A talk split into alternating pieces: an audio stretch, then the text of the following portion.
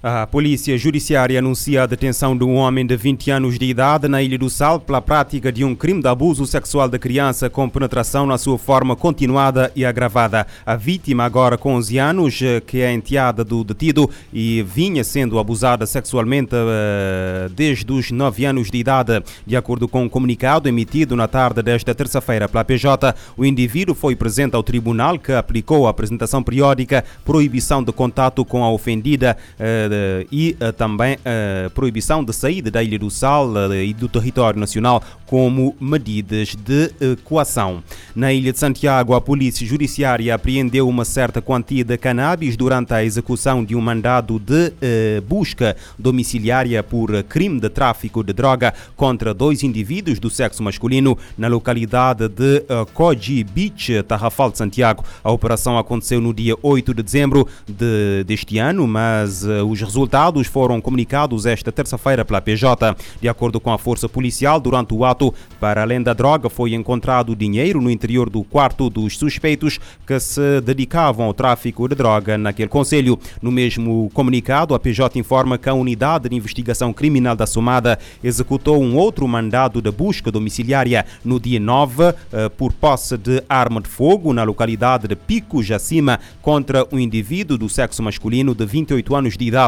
Durante o ato foi encontrada uma certa quantia de produto estupefaciente, supostamente cannabis, no interior do quarto uh, do suspeito, uh, uh, que em consequência foi detido em flagrante delito.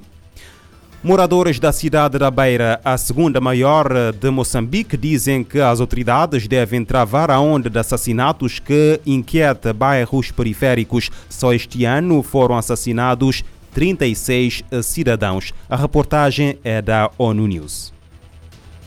Muitos assassinatos na cidade da Beira. Geralmente é muito alarmante uh, o que está a acontecer aqui. Geralmente na calada da noite, as pessoas estão muito inseguras porque está sendo frequente no mesmo lugar e sobretudo mulheres, né? Eles matam e põem algo na boca da pessoa, é, desculpa a expressão, roupas interiores que eles acabam violar e põem algo na boca, não sei, no momento da aflição eles acabam fechando a boca da pessoa e a pessoa acaba perdendo a vida. Mas depois de muitos esforços, eh, são encontrados com sinais no corpo, agressões. É o que tem acontecido normalmente na cidade da Beira. Pedimos socorro, os nossos superiores que possam nos ajudar com a proteção na cidade da Beira. O incrível é que está a aumentar o número desses casos de assassinato e, e violação de, de, mulheres, né? Está sendo frequente e pede-se uma intervenção porque está-se a chegar ao pico, né? As mulheres estão com muito medo, muito medo mesmo. A polícia está a trabalhar, mas nós queremos estar livre dessa situação. Queremos respostas. A cidade da Beira tem que ser uma cidade de paz. São moradores da cidade da Beira que não querem ser identificados. Estão aterrorizados. É que nunca antes aconteceu o que está agora a acontecer na segunda maior cidade moçambicana. Só este ano já assassinaram 36 cidadãos. A última morte aconteceu no dia 5 de dezembro foi na Cerâmica, um bairro da periferia da cidade da Beira, e tem sido sobretudo nos bairros dos arredores da capital provincial de Sofala, onde os homicídios ocorrem. Alfeu Citoi, porta-voz do Serviço Nacional de Investigação Criminal, CERNIC, na província de Sofala, revelou que pelo menos 11 indivíduos suspeitos já foram detidos em conexão com estes casos de assassinatos na cidade da Beira. Duas semanas atrás, eh, nós apresentamos à comunicação social 11 indivíduos envolvidos. E desses 11 indivíduos, há integrantes do grupo que praticaram diretamente os crimes há elementos bastantes, tanto que eles também são confessos, e estamos a tudo fazer para que também este problema não se torne mais problema, tenha o seu desfecho. Mas afinal, por que é que estão a matar estas pessoas? Alfeu Citói, porta-voz do Serviço Nacional de Investigação Criminal, CERNIC, na província de Sofala, diz que ainda se está a investigar. No ato da instrução preparatória é lá onde se procura saber quem fez, o que fez, como fez, com quem fez e por que fez. Então ali já virão os motivos. Iremos encontrar, iremos saber com eles por que, matou. Você matou sim. Com que instrumento matou? E por que matou? Ali já saberemos, porque agora estaríamos a especular. Mas já no ato de instrução preparatória, esta pergunta será cabalmente respondida.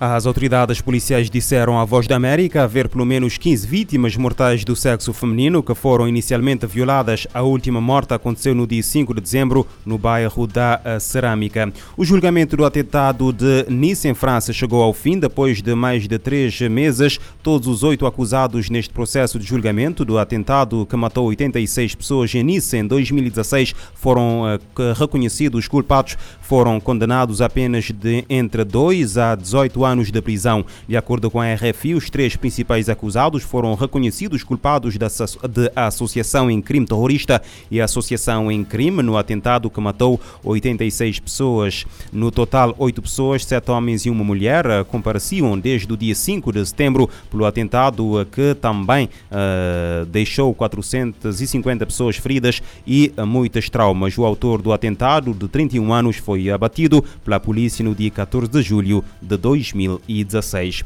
49 milhões de pessoas no mundo estão à beira da fome em causa a crise global de fertilizantes e a, a demanda por assistência humanitária sem precedentes. O alerta é do Programa Mundial de Alimentos. A reportagem é da ONU News. O Programa Mundial de Alimentos, PMA, destaca que 49 milhões de pessoas no mundo estão à beira da fome. A causa é a crise global de fertilizantes e a demanda por assistência humanitária sem precedentes. Os preços dos insumos aumentaram 199% desde maio de 2020. Com estações de plantio iminentes em grande parte do mundo, especialistas defendem que todos os agricultores obtenham fertilizantes e a preços acessíveis. O produto é essencial à produção de alimentos.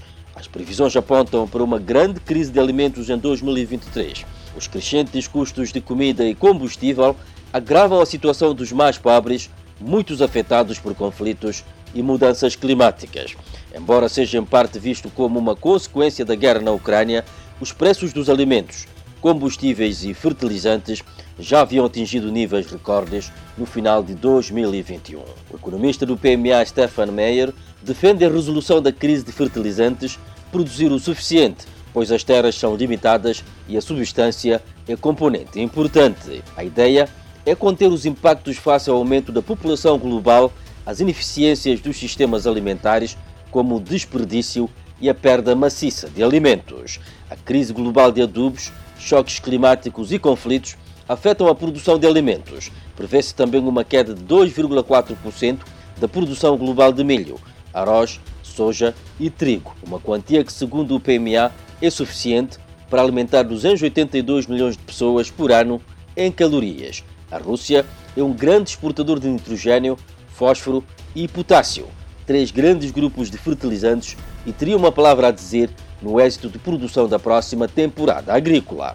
A guerra na Ucrânia levou a cortes no fornecimento da substância para pessoas em países afetados pela crise alimentar. De recordar que uma empresa russa havia anunciado a intenção de doar 260 mil toneladas métricas de NPQ retidas na Europa como ajuda humanitária. O navio MV Greenwich, fretado pela agência da ONU, está a caminho de Malawi via Moçambique, com 20 mil toneladas da substância. De Bissau, a Matijane Kandé, para a ONU News. O Programa Mundial de Alimentos refere que sem exportações desimpedidas de fertilizantes, as colheitas não podem ser maximizadas. O impacto na produção de alimentos, particularmente nos países mais dependentes de importações, será significativo a menos que as restrições sejam removidas.